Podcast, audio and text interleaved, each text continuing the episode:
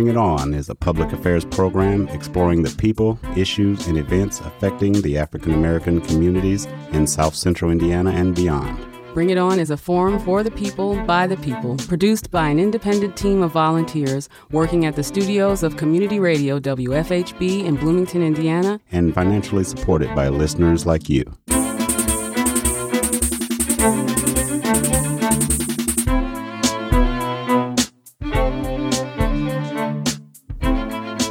Good evening. I'm William Hosea. Welcome once again to Bring It On. We are a multiple award winning show celebrating 14 years as Indiana's only weekly community radio show committed to exploring the people, issues, and events impacting African Americans. And good evening. I'm Amrita Myers. In tonight's broadcast, you'll also hear an expert healthcare analysis of the Obama era Affordable Care Act, all in the next hour on Bring It On. But first, our country is facing a lot of challenges right now, and maybe the biggest one of all is that the people who are in charge, the people who call the shots, are doing every single thing they can to divide us from each other and to make us fear each other.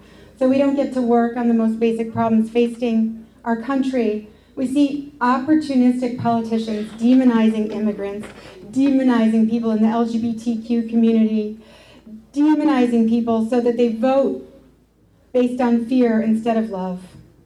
It's nothing new under the sun, and it's not what makes America great.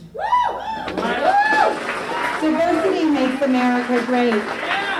People who have no advantages and are striving for opportunity. Our love, our compassion, our generosity makes America great. This country is too strong and too good to let hate and bigotry win out.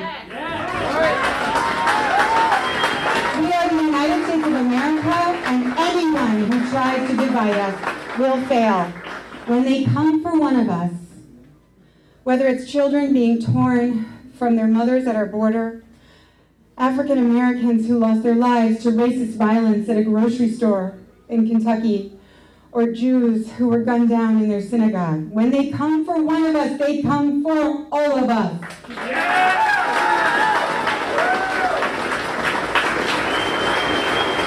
And we don't need to make enemies of people who disagree with us. We are all human beings first.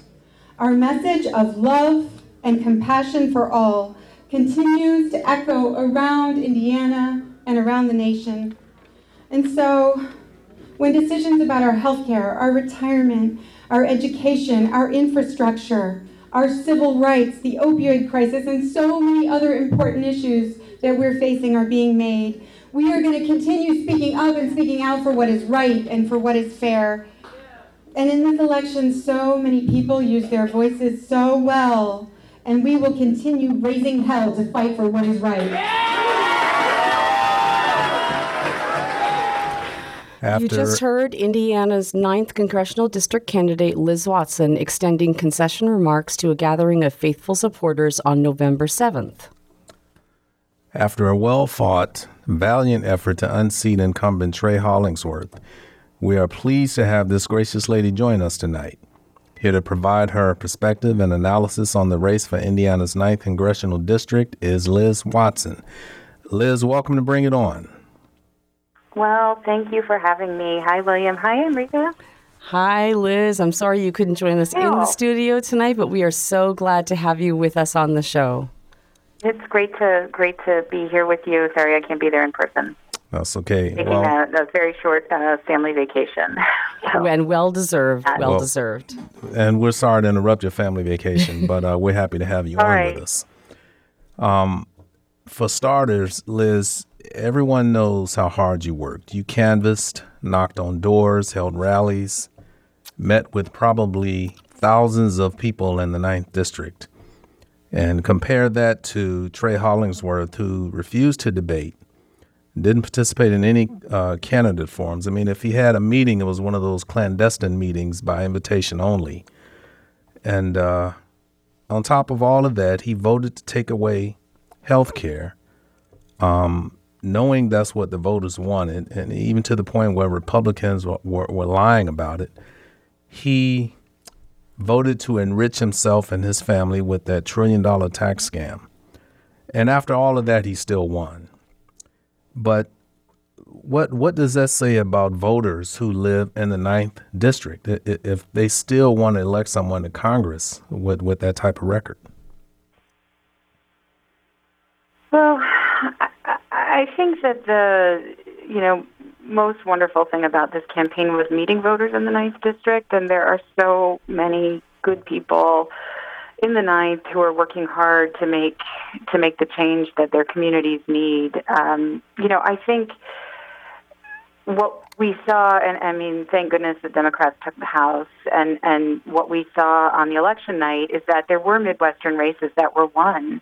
Um, but in Indiana uh, and some other Midwestern states like this one, uh, we saw, you know, voters double down um, mm. on on the some of the things that you know caused Trump to win in 2016. And um, you know, Trump came to Indiana three times in about I think the month before the election to um, stump for Mike Braun and and actually um, you know had Trey on stage with him and Trey uh, did some um, campaigning with one of Trump's uh, sons or son-in-laws, um, you know, and and really was pushing hard on a message that was um, anti-immigrant. Uh, you know, the, the with you know leading with the caravan, trying to do everything he could. You know, this politics politics of distraction to distract Hoosiers mm-hmm. from from thinking about um, the fact that you know their health care, their Medicare, their Social Security, you know their livelihoods were at stake, um, and trying to convince people to vote on fear. Mm. And um, you know he did that with a megaphone, and um, I I saw actually the Republican door knocker um, at at a you know somebody's home, the coordinated campaign door knocker, you know, and um, Trey's door knocker had you know he was um, his his opposition to sanctuary cities on it. Mm. I mean, how many sanctuary cities do we have in Indiana? You know, but he's leading on those issues that he thinks can can pull um, Republicans away from voting. You know, based on the things that would improve their families' lives, and and unfortunately, it worked that's one of the things that I was, you know, wanting to talk about is as far as I know, do we have any sanctuary cities in Indiana? We do not. We do not, not even one. And it's this, you know, psychological doubling down thing that has me really perplexed. We have not one sanctuary city in this state. That, um, and when you when you start talking facts to people about things like, you know, what do you what are you going to do when you have people in your family, when you have children with pre-existing conditions and your health care, mm-hmm. you know, like when you have a child with asthma, right? What are you going to do? I mean, when you start talking facts and they just literally don't refuse to listen, like they're yeah. I, I mean, what I mean, you you know, you I mean, I I was going around talking to people openly campaigning for you um, and yeah. and I was um, I was just perplexed by the fact that when I was you know talking to people about actual logical issues about people in their family who had pre-existing health conditions and what was going to happen when they lost their health care they just it was like they were literally unwilling to have a conversation with me about about logical practical after effects of this. I mean how do you get through to people about things like this? And so, you know, that that's a really good question and, and something that I'm thinking about a lot now. And also, how do we have a conversation about immigration reform, which is something that's been bipartisan and that we know we need? And how do we kind of, you know, take the fear out of that for people by just saying, like, let's talk about it. What are you afraid of? You know? Um, and I will say that I felt like when I went to people's doors and, and you know, we, we knocked on can't remember if the final, I think the final figure was 129,000 doors. Wow. Um, so it was an unprecedented level of effort across the district. Um, you know, and we had for Democrats, we had massive voter turnout, but it was, still wasn't enough because Mm-hmm. Republicans had massive voter turnout. Right. Know, we had presidential level voter turnout. Um, but when we went to the doors, you know, I felt like a lot of those conversations, not all of them, but maybe 50% were successful. Mm. But the problem is, you know, if you if you knock on 129,000 doors, people are home. I don't know, one sixth of the time, right? So you just cannot have enough conversations, and then that you know unfortunately that way you know over that that compressed period of an election you know it was 15 months i mean it felt like a lifetime. But honestly um, that that process of change i think is slower than we would like it to be. And and you know those one-on-one conversations um, you know there there aren't enough of them as many as we had. Um, and then you're right a lot of the time you're not successful. And i mean i can tell you in the months was really interesting because I, I felt like I didn't see the anti-immigrant sentiment sort of creep in um, to the ex- to this you know profound extent until the month before the election, and then it was like I just kept hearing it everywhere I went, and I and I knew that that was Fox News and that was Trump, and you know, and that was just this narrative being pushed hard, It exploded. right? And and so you know, I had this experience of being in Ellettsville and knocking on a door, and um, you know, I asked this voter in the middle of Ellettsville, you know, who was an over 65 voter, you know, and, and my opponent had voted to cut Medicare. There is a there you know was a planned Republican attack which can now be stopped by the Democrats on Social Security to pay for this you know tax cut for the rich, et cetera, blah blah blah. Um, and you know, I said, "What's your number one issue?" And this guy said to me, "It's it's immigrants. You know, uh, you know, Hoosiers don't realize we are going to be overrun unless we stop them at our border." You know, and I just thought, Wow.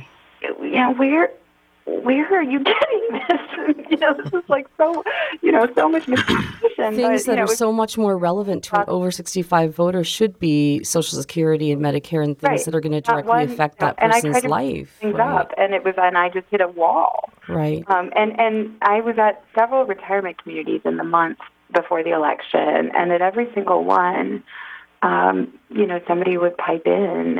Um, I mean, I, I remember this one that really jarring conversation where. Uh, you know, we were talking, and we were talking about Medicare and Social Security, and you know, all those issues that are affecting seniors. Um, and then, and then this woman piped in, and, and she said, are you for open borders? And I said, no, I, I'm not for open borders. And actually, she said it by way of, I was somebody had asked me about my position on unions, and she said, well, we don't have to discuss that because unions don't matter anymore. What we need to talk about is your support for open borders. I think that's the way she phrased it. So I said, well. I, I think we need civil discourse, and unions do matter, and I'm going to answer that question, and they're very important to the middle class Mm-hmm. answer your question and I explained, you know, I support, of course, you know, like the vast majority of Americans, I support the fact that nations have borders, but we can have immigration enforcement that's sane and treats treats people humanely and with dignity. And I gave this whole explanation. And then as, as soon as I was done, she said, "So you're for open borders?" Oh my goodness. There, so there was no ability to kind of present Yeah. the facts and be heard. And you I just talked about that- immigration policies and sane policies, and she heard open borders. Yeah, and I said, you know, we we need to for people who are here who are you know playing by our rules, we need to have a pathway and blah blah blah. You know, okay, so you're for open borders. You know, even though I I started with no, I am not. You started and- with no when you were talking that- about oh, pathways to citizenship, and she heard open borders. So fear mongering really does work, is what works. you're saying. Just like mm-hmm. sex And how do we and get fear to works. that place where we have the conversation where you know and i held about i think 16 town halls in the campaign but a lot of people don't come to town halls right we're No. going to come here from a democratic candidate And you know what I was what I found really interesting is that I'm having these conversations not just in person, but I'm having them on Twitter, I'm having them on hmm. Facebook, I'm having them I'm also having them in person in various formats. I'm using a mul- multiple of strategies, and um, sometimes they sometimes people are open, but boy, it's amazing. People of all different ages and backgrounds, the resistance. Well, Liz, um, mm-hmm. go ahead. Go ahead. Oh, I, it's something I've been thinking about, and this is just a very, um, you know, sort of nascent type of thought, but is you know where where the so I did all of this. We know the results. I you know I won forty three and a half percent of the vote. My opponent didn't. You know, He didn't even any campaign. of it. right. Was it, there was this one ad where he talked about how I was for open borders and raising everyone's taxes. Yeah. they, they gave the most false political campaign ad of the season, and that the only thing that was true was that his opponent's name was Liz Watson. But of course, and, and so it was debunked, you know, um, by the, you know, by an indie news outlet. Um, I can't remember which one, CBS or NBC or something. And then it ran for weeks on end. So, so we've sort of like lost touch with the importance of truth.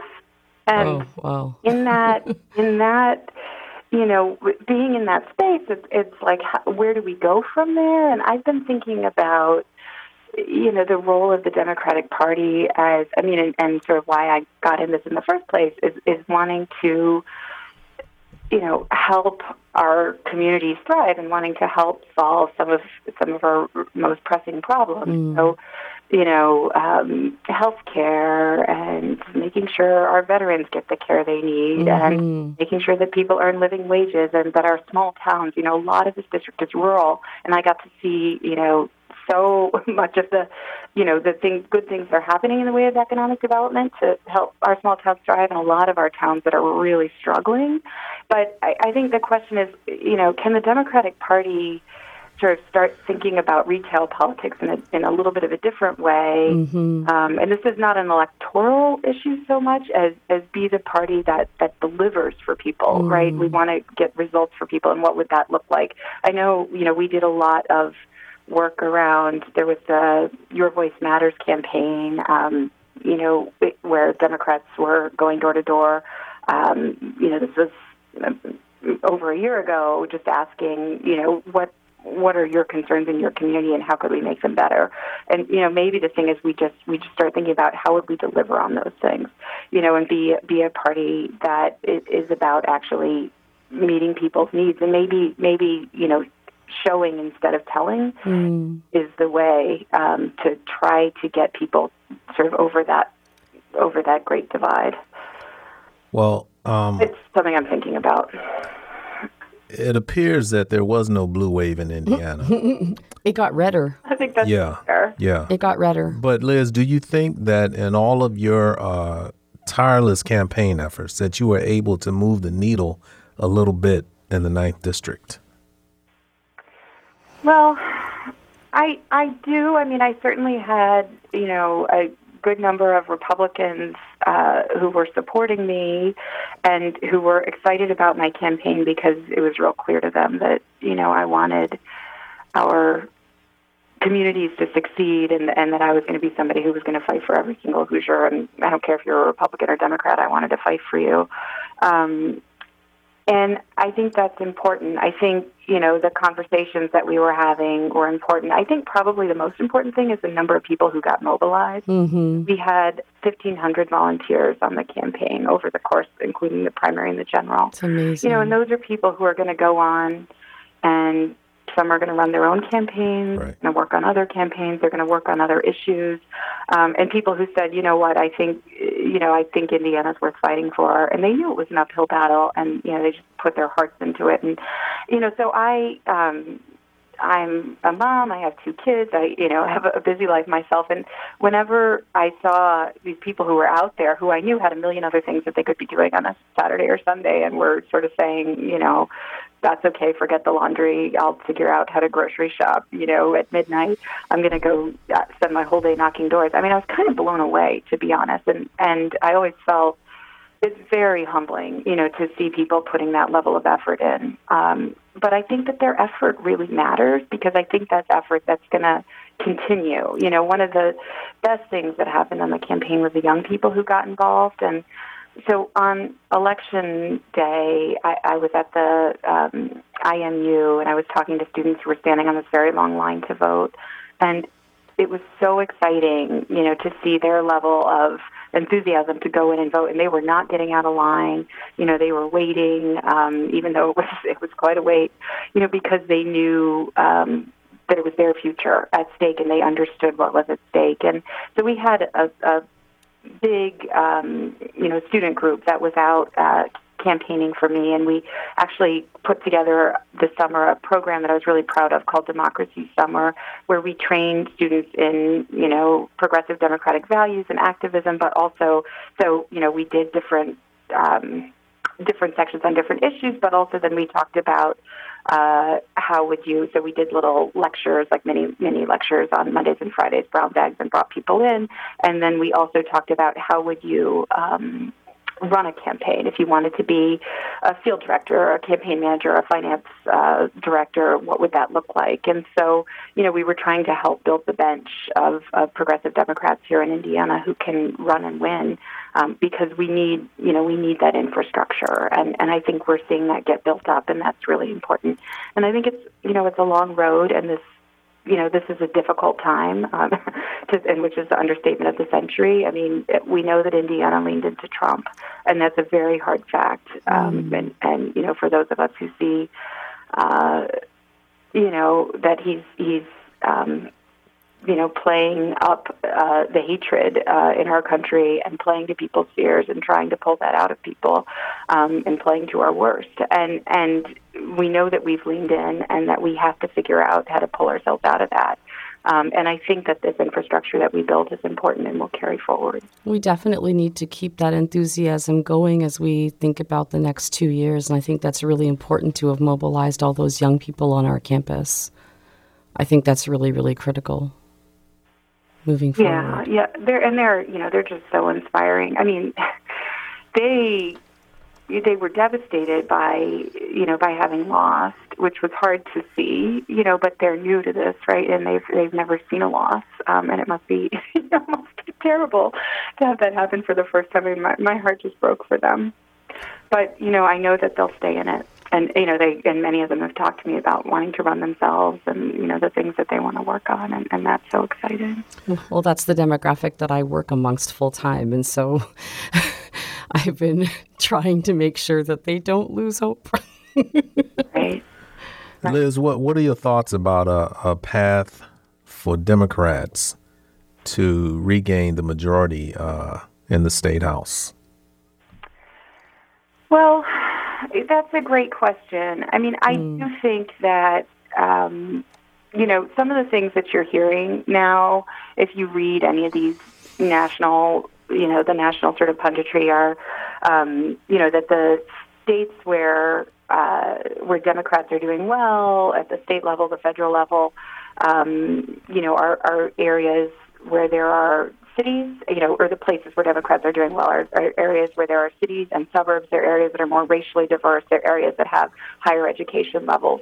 And so you're seeing at the national level some degree of writing off of rural areas. And I mm-hmm. really think that's a mistake. And I, you know, I refuse to, I refuse to let people write off um, our rural areas as places where Democrats can't win because, frankly, you know, the, the things that we stand for, um, making sure that hardworking people can get ahead, making sure people have health care, making sure we have economic development that allows everyone to thrive. Um, you know, those are things that, um, and, and, you know, um, criminal justice reform is a major issue for our rural areas. Mm. You know, those are things that we really need um, folks to focus on. So I think sort of digging in on the local issues and showing that that we, as I said, are the party that actually responds to the needs, you know, to the very local and specific needs of communities is so important. And that's, you know, that's what I tried to do in the campaign. You know, if it was visiting the, you know. Um, food pantry in Scottsburg and learning that you know seniors couldn't often couldn't get to the food pantry because they didn't have enough gas at the end of the month because their sewer bills had gone up or um, you know being in franklin and seeing actually that they have managed to get some public investment through their redevelopment commission to revitalize their downtown. And they are starting to be a place you know where uh,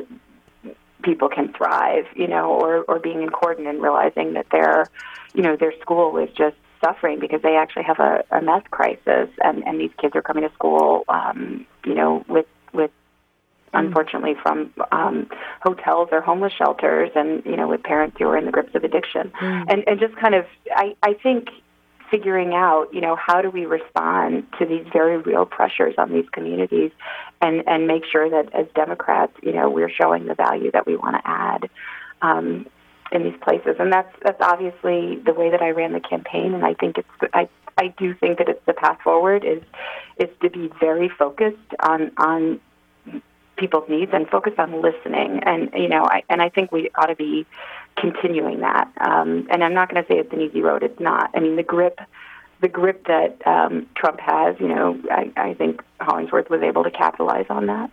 Um, and I and I think you know, playing to people's fears unfortunately worked. Um, I think we have to think about how we how we have some conversations on things like immigration. You know, that are these kind of hot button issues in our rural areas, um, and and and how we sort of you know meet people where they are and and figure out how we can move forward together in a way that is um, compassionate and and is actually in the end going to improve all of our lives. Isn't it interesting how the discussion about the um, caravan has completely evaporated since the election? I am not at all surprised. I mean, I'm being sarcastic. I know. it's, it's, yeah, it's probably too soon for humor on from me on that. I mean, it, the discussion has completely evaporated. And he just announced a troop drawdown. Has he? Yes, he has. And for Thanksgiving. Yeah. So, you know, I was in um, I was in Lawrence County, and I was having a conversation um, with some seniors, uh, a, a group of seniors uh, about Medicare and Social Security and some specific issues that, that this group was facing. And, you know, and I got, um, you know, from, and we're, we're talking, and then from, from the back of the room, you know, a, a table of guys pipes up, you know, but what about the caravan? And, you know, I, I said, well, you know, look, if if the caravan reaches the United States, we have a process for people who seek asylum, and they'll go through this process, and you know, blah blah blah, and and uh, and then you know, and it's orderly, and there's no there's no suggestion that you know anything other than that you know is is going to happen, and um, there's paperwork they have to file. And, right, right, and and then and then he said, but what if they rush the border? and They can't be stopped. You know, like these goodness gracious, rush, rushing the border. You a know, bunch of women with children who've been walking for months over hundreds of miles. Right, or you know, and that is a concern in, in Lawrence County in Indiana. You know, and and so I said, look, you know, and I, I, I and sometimes I think maybe I hit things on the nose too hard. I said, I said, look, but you were we cannot fall prey to the distraction that they're trying to create here. You know, what's happening is, you know, uh, Republicans don't want you to think about the fact that they're coming for your Medicare and Social Security, so they're throwing this in front of you to distract you. And if you fall for it, you know, then it's going to be much easier for them to take away, you know, the things that you earned and you ought to keep. And and you know, that's sort of the most plainly that you can state that. Um, They're carrying babies and backpacks. I mean, yeah, it's just. But that's what I can't understand. And what about compassion? That, I mean, what about compassion? These people are escaping violence and war, and w- what happened to like Christian compassion, which is what's a, which which is the what the Republicans are constantly going on about. I, well, I just don't I'll understand. You, I actually saw a lot of Christian compassion on the campaign trail, and, so I want to be clear about that. I think, and I am a, a Christian, and I'm asking that from that place because I am a. Yeah.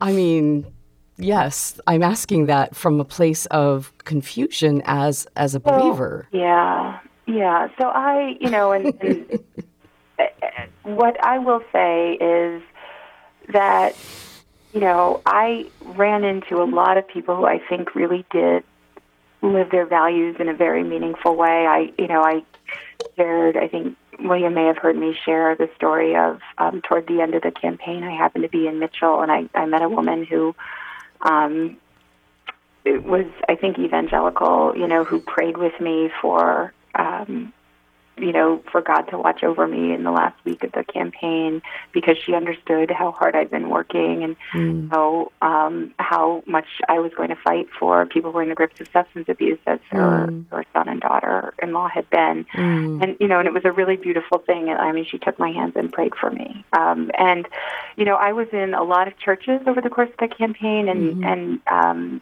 I will say, you know, I was incredibly well received in in particular in the churches in the predominantly black churches um, that I was in, where I think you know people were really ready for somebody who was going to fight um, for justice, for fairness, for equality, for dignity for everyone, and who was going to fight for these you know poor families at our border who'd been ripped apart, who understood the plight of our dreamers, mm. and so you know, and and that was a beautiful thing to to feel that support. Um, you know, I was in, I think actually, the Sunday before the election, I happened to be at three different churches, um, which were all predominantly black churches, and you know, just this felt this outpouring of overwhelming love and support uh, from the churches I was in, and so.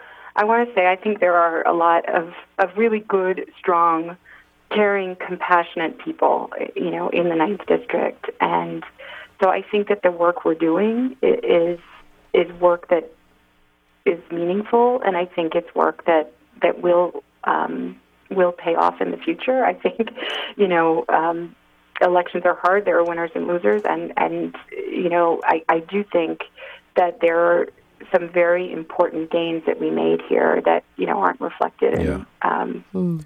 you know the vote share. Well, you know, considering what happened uh, in the rest of the country, if there is a path for Democrats to to uh, to regain majority in, in the state legislature, I mean, it's obvious it's going to take Indiana a while mm. longer mm-hmm. than than other uh, areas of the country. Yeah, I, I I think. Look, I mean, you know, Trump won our district. You know, um, by a massive amount. Uh, I think you know Trey beat Shelley um, in 16 by about 14 points. Um, yeah. And Trump won by a heck of a lot more than that. Um, so you know this is a district that leaned into Trump. I, I actually ran several points ahead of Joe Donnelly in every single county in our district, which I, I I'm you know not exactly sure how to read that, but it, it does suggest that the groundwork that we did um, did did pay off and have some return. It just didn't have enough return, you know. So I think that that. Well, I think there's something to be said for the fact that you actually campaigned, and you went out and met people, and you actually stuck to progressive values. Yeah. And I really admire that. I mean, every time we've tried to go to Trey's office and meet with him, he's snuck out the back door or just not bothered to show up. Mm-hmm. He doesn't care about his constituents. I've been doing, I mean, I've been here doing this work for a long time. And so I have to, I mean, we admire you for that, Liz. Well, I, I really appreciate that. Um, you know, I think it's it's interesting in a campaign because you know, there are a lot of consultants that want to pull you in every direction. Um, but I think, you know, if you sort of stay true to yourself and what you think is right, uh, that's just, it's the only way to, it's really, I think, the only way to run. And so that's what I did. And certainly, I had people saying, "Well, that's too progressive for Indiana," you know, and, and you know, you you saw these uh, crazy um, equivalencies being drawn. You know, so I support Medicare for all, and that's a socialist concept. Since when is Medicare socialist? You know, I mean, just just things that um, but honestly, these are narratives that are being pushed from the right, and we don't have to buy into them. And you know, we can insist on health care for everyone. Um, we can insist that you know everyone deserves a living wage job. We can insist on strong civil rights protections, and you know, these are things actually. Um, you know, I mean, why, in God's name, are those things considered in any way? uh, progressive. Those should be absolutely mainstream ideas. I, I mean, wish. You know, you know, what I'm saying? You're absolutely right, Liz. Unfortunately, we are completely out of time with you. Believe it or not, I wish we could keep talking to you, but it is it is people like you, and I think Alexandria Ocasio Cortez and others who are you know preaching those words, and we we have to continue to hear from people like you. Um, because you're right. Why are these things so crazy. They're not crazy. Those are the kinds of values we need. So, thank you so much for joining us this evening. Our thanks to Indiana 9th Congressional District candidate Liz Watson for joining us to provide her analysis and perspective on her recent attempt to unseat incumbent Trey Hollingsworth. Thank you so much, Liz, for joining us this evening. Well, thank you both for having me. Bye bye. Good night. Good night. Bring It On has an open submission policy, so if you have an idea for this program, let's hear it please send your emails to our volunteer staff. The address is bringiton at wfhb.org. We want to make sure we share any and everything affecting the African American community with our listening audience in Bloomington and beyond. That email address, once again, bringiton at wfhb.org. I acknowledge that former Secretary of State Brian Kemp will be certified as the victor in the 2018 gubernatorial election but to watch an elected official who claims to represent the people in this state baldly pin his hopes for election on the suppression of the people's democratic right to vote has been truly appalling. So let's be clear. This is not a speech of concession. Because concession means to acknowledge an action is right, true, or proper. As a woman of conscience and faith, I cannot concede that. But my assessment is the law currently allows no further viable remedy. In the coming days, we will be filing a major federal lawsuit against the state of Georgia for the gross mismanagement of this election and to protect future elections from unconstitutional actions.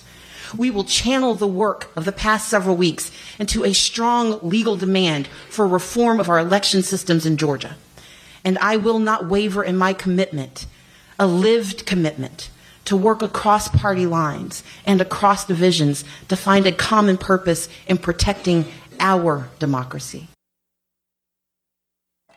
Well, I tell you, it is um, it is quite a treat to see that y'all are still here. Uh,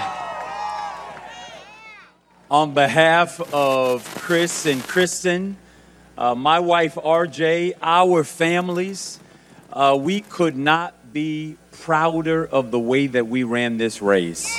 We couldn't be prouder. We, we could not be more thankful for the support that was shown by each and every one of you all the way along this path. We recognize that, you know, we didn't, we didn't win it tonight. Uh, we didn't win this transaction, but I want y'all to know that is just it a transaction that what we believe in still holds true today. Uh, I got to tell you, as I stand here on the highest of seven hills in Tallahassee, Florida, the campus that gave so much to me and to my wife, RJ. Uh, many a days for those students who were around when we were here as students, we marched plenty of times from this very set up to the Capitol. We let our voices be heard. We didn't shrink from the challenges, we didn't shrink from power. We spoke truth to power. Uh, and just because uh, we didn't always come out victorious, we didn't retreat. Uh, we stood up. We stood strong. We spoke out because we recognized that we had power too. You just heard concession speeches from gubernatorial candidates Stacey Abrams in Georgia and Andrew Gillum in Florida. We'll share reflections and observation on these two critical races in future broadcasts of Bring It On. At the top of the hour, we shared that you will hear an expert analysis of the Obama era Affordable Care Act. Here to take us on a deep dive of this much celebrated and much maligned healthcare legislation is attorney Robert Stone. Attorney Stone, welcome to Bring It On actually Dr. Stone, but that's fine. Yeah, him too. Dr. Him too. Stone, my apologies. I'm going to blame whoever made up this sheet that I'm reading from. Well, I'm I'm just an all around great guy. I don't have a title. but well, uh, Dr. Stone, thank you for joining us this evening. I'm happy to be here. it- we hear a lot about the Affordable Care Act, and, and it really is complicated because I hear that the administration is doing this and that. I hear people pronouncing the death of the Affordable Care Act, Right. uh, insurance companies pulling out. Uh, so, what exactly is the status of the ACA right now? Well, nobody predicted the ACA would still be standing here almost two years into the Trump preg- uh, pregnancy, the Trump presidency. I didn't either, yes. the Trump pregnancy. Nobody predicted that. But that's kind of the way politics has been turned on its head lately. Um, everybody, all the Republicans who ran against the Affordable Care Act um, uh, two years ago, um, Are lying. today tended to not, you know, in this last election, they tended not to, although. Trey was confident enough that he he still dissed the Affordable Care Act, and um, but most oh, oh, nationally, a lot of people didn't because they realized the Affordable Care Act is is popular. So what's left of the Affordable Care Act is most of it is left. Um, you know, in Indiana, there are uh, about 350,000 people who got coverage uh, through the expansion of Medicaid. So that was the biggest single issue in Indiana that uh, we, we were able to cover a whole lot of people who weren't covered. And then there were about 200,000 people who got insurance through um, through the insurance exchanges.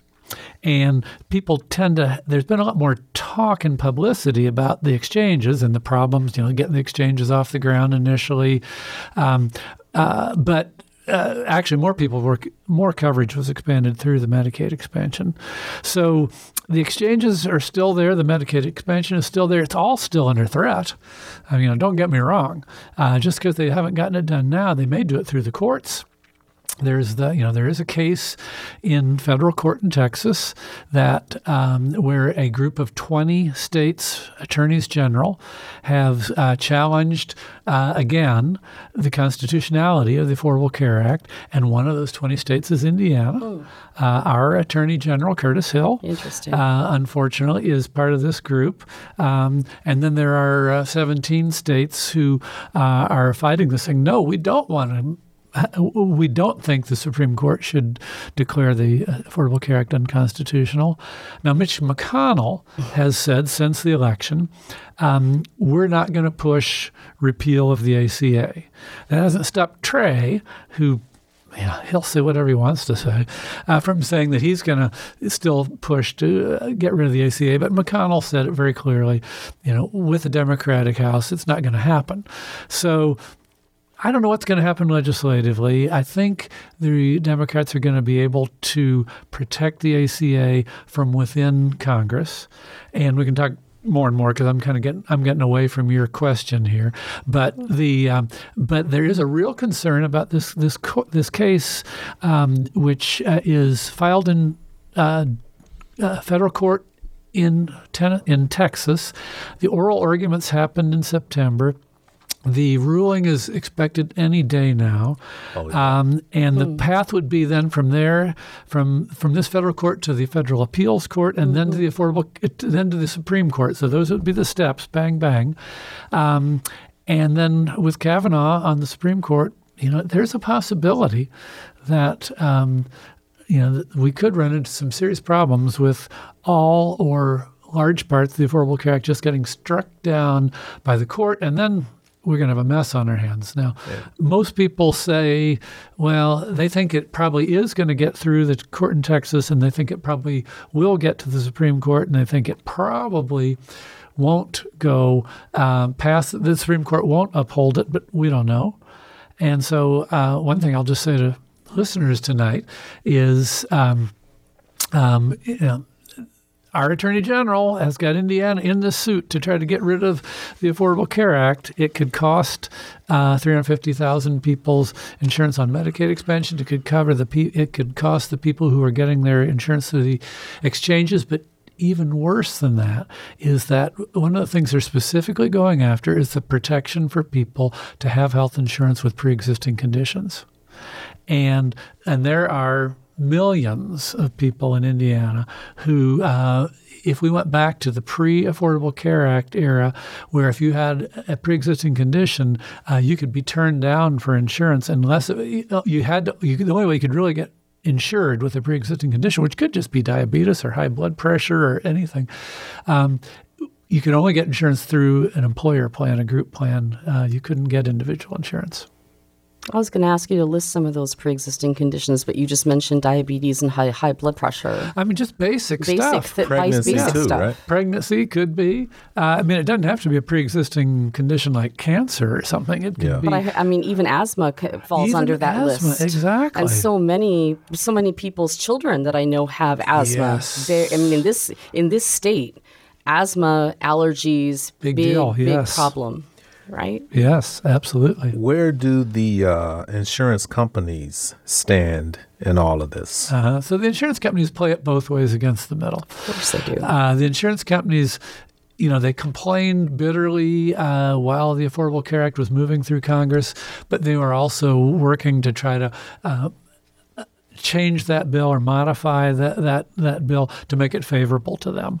And the Affordable Care Act, my biggest gripe against it is that it actually ended up giving this huge subsidy to the insurance companies because uh, because it subsidized um, people to, to pay their insurance premiums, um, and so the insurance companies are you know they're big, they're powerful, they're smart. Uh, they're not necessarily evil, but they're just doing what they got to do, uh, and and that ends up being evil to people who are hurt. Greedy.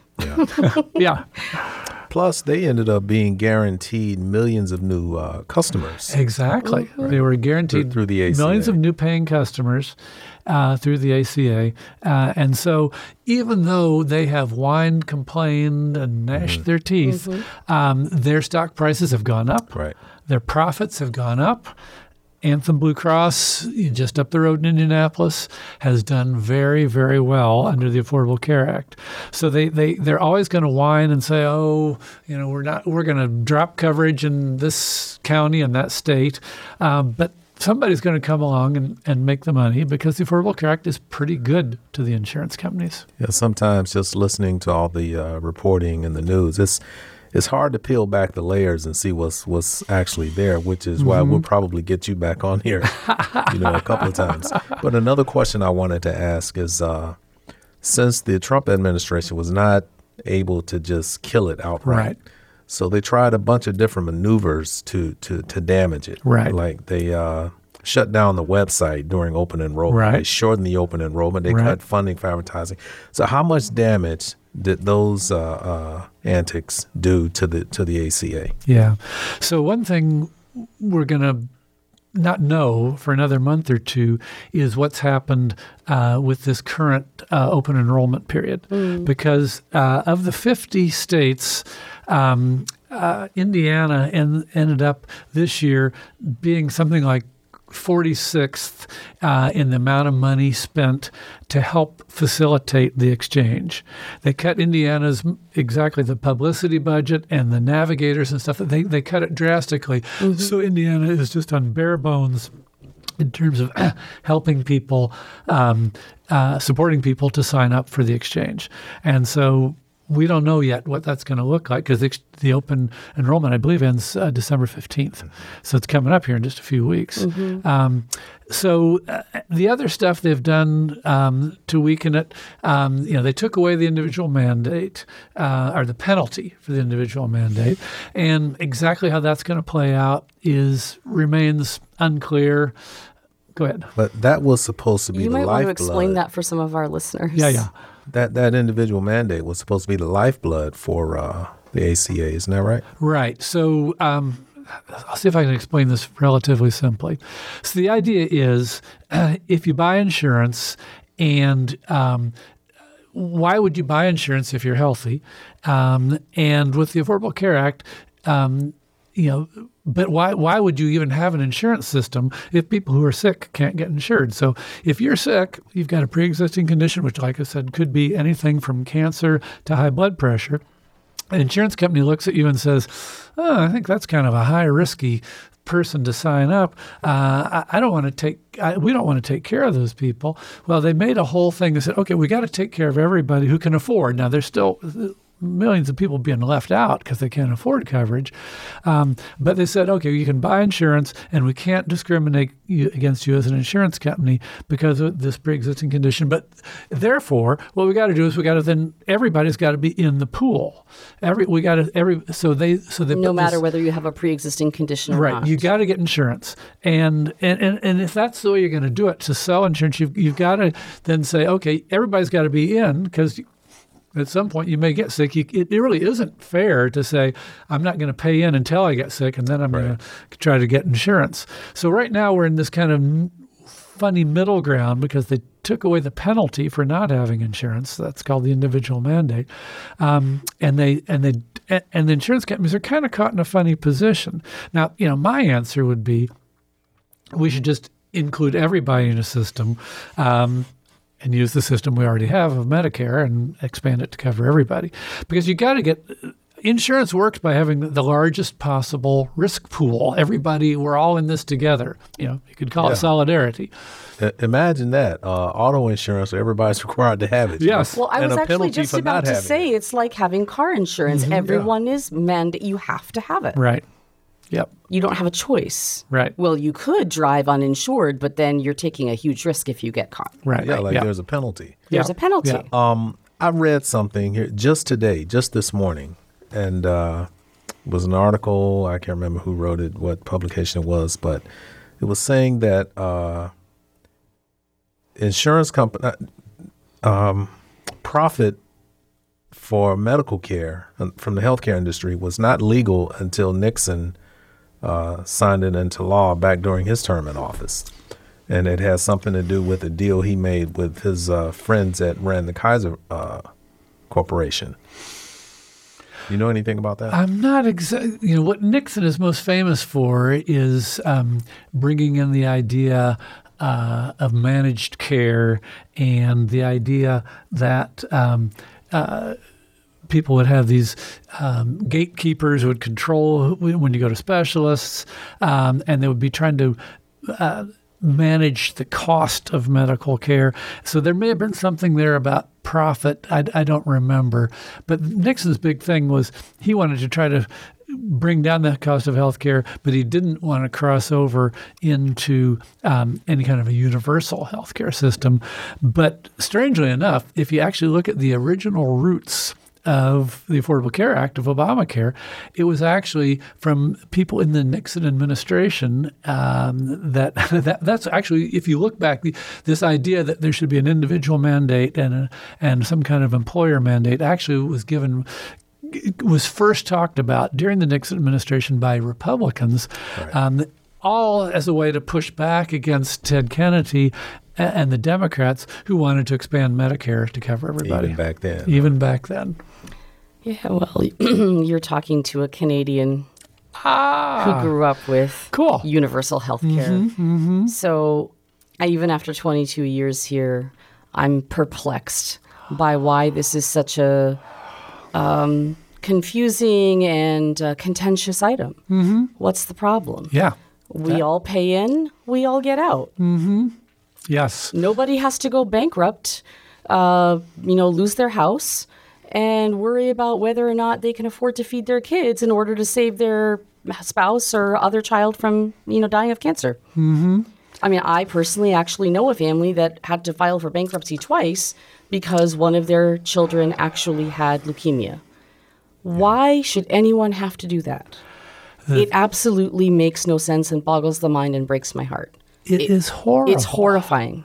It is horrible. No number, one should have to make that d- sacrifice. not only is No one. is illness and, med- and medical bills the number one cause of bankruptcy in this country, but the number one illness that causes bankruptcy is cancer. Is cancer.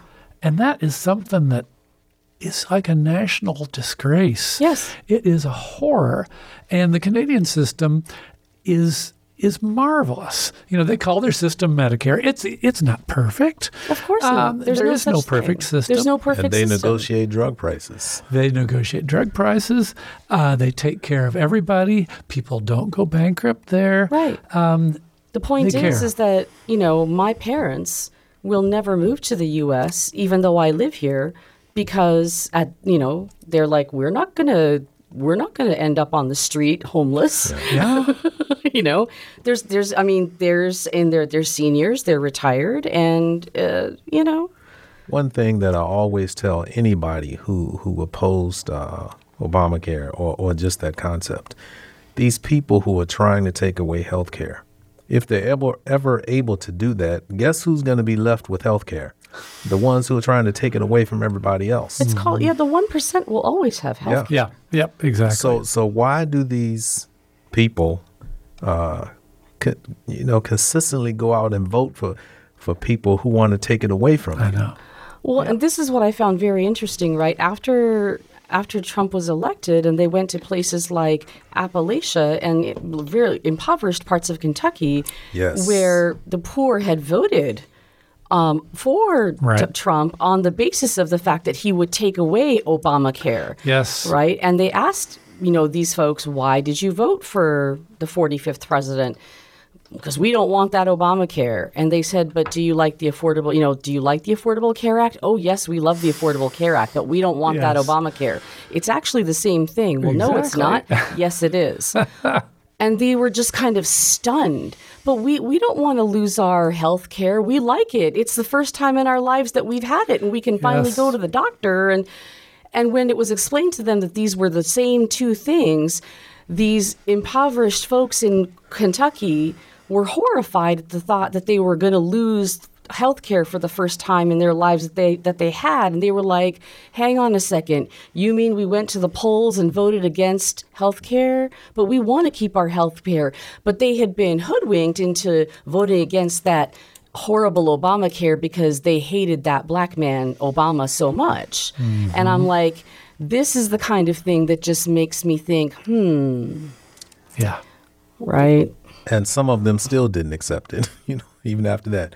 But hey, we are uh, just about out of time, Robert. Uh, you know, I, I was actually serious when I when I mentioned having you back on because this thing isn't over yet. No. Right. And so we're going to need to uh, explain this a little more going forward a- as the situation progresses. Right. Like, how come Trump in the last two years didn't just wipe out the Affordable Care Act when he ran saying that's what he was going to do? Lots to talk about. I'd be Lots happy to, talk come back. Thank you. Well, we will we will have to have you back. So, uh, you know, it's we, we just we do want to take the time to thank Dr. Robert Stone. See, I'm not going to mess it up the second time for his expert analysis of the uh, of the Obama era Affordable Care Act. The current open enrollment period is from November 1st, 2018 to December the 15th, 2018. Existing 2018 plans expire on December the 31st, 2018.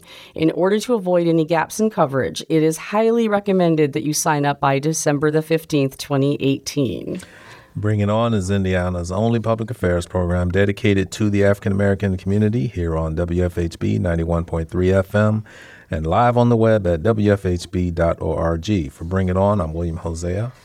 And I am Amrita Myers. If you have an event or happening in the African American community that we should know about, please send the information directly to the Bring It On staff. Or if you'd like additional information about a calendar item that you've heard about tonight or any other evening, please contact us at bringiton at wfhb.org. Our thanks to Indiana 9th Con- Congressional District candidate Liz Watson for joining us to provide her analysis and perspective on her recent attempt to unseat incumbent Trey Hollingsworth. Our show's producer is Clarence Boone, with help from WFHB News Department Director Wes Martin. Our board engineer is Taya Wilson. Our original theme music was created by Jamil Effiam, with additional background tracks by David Baker.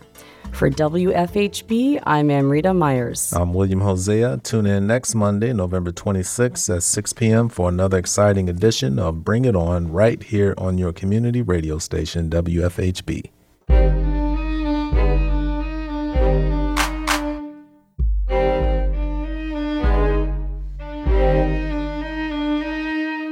You've been listening to Bring It On a volunteer powered production of Community Radio WFHB in Bloomington, Indiana. Bring It On is your forum for open dialogue on the people, issues, and events affecting the African American community in South Central Indiana and beyond. Send your comments, suggestions, and story ideas directly to the Bring It On staff. The email address is bringit at wfhb.org. That's bringit at wfhb.org.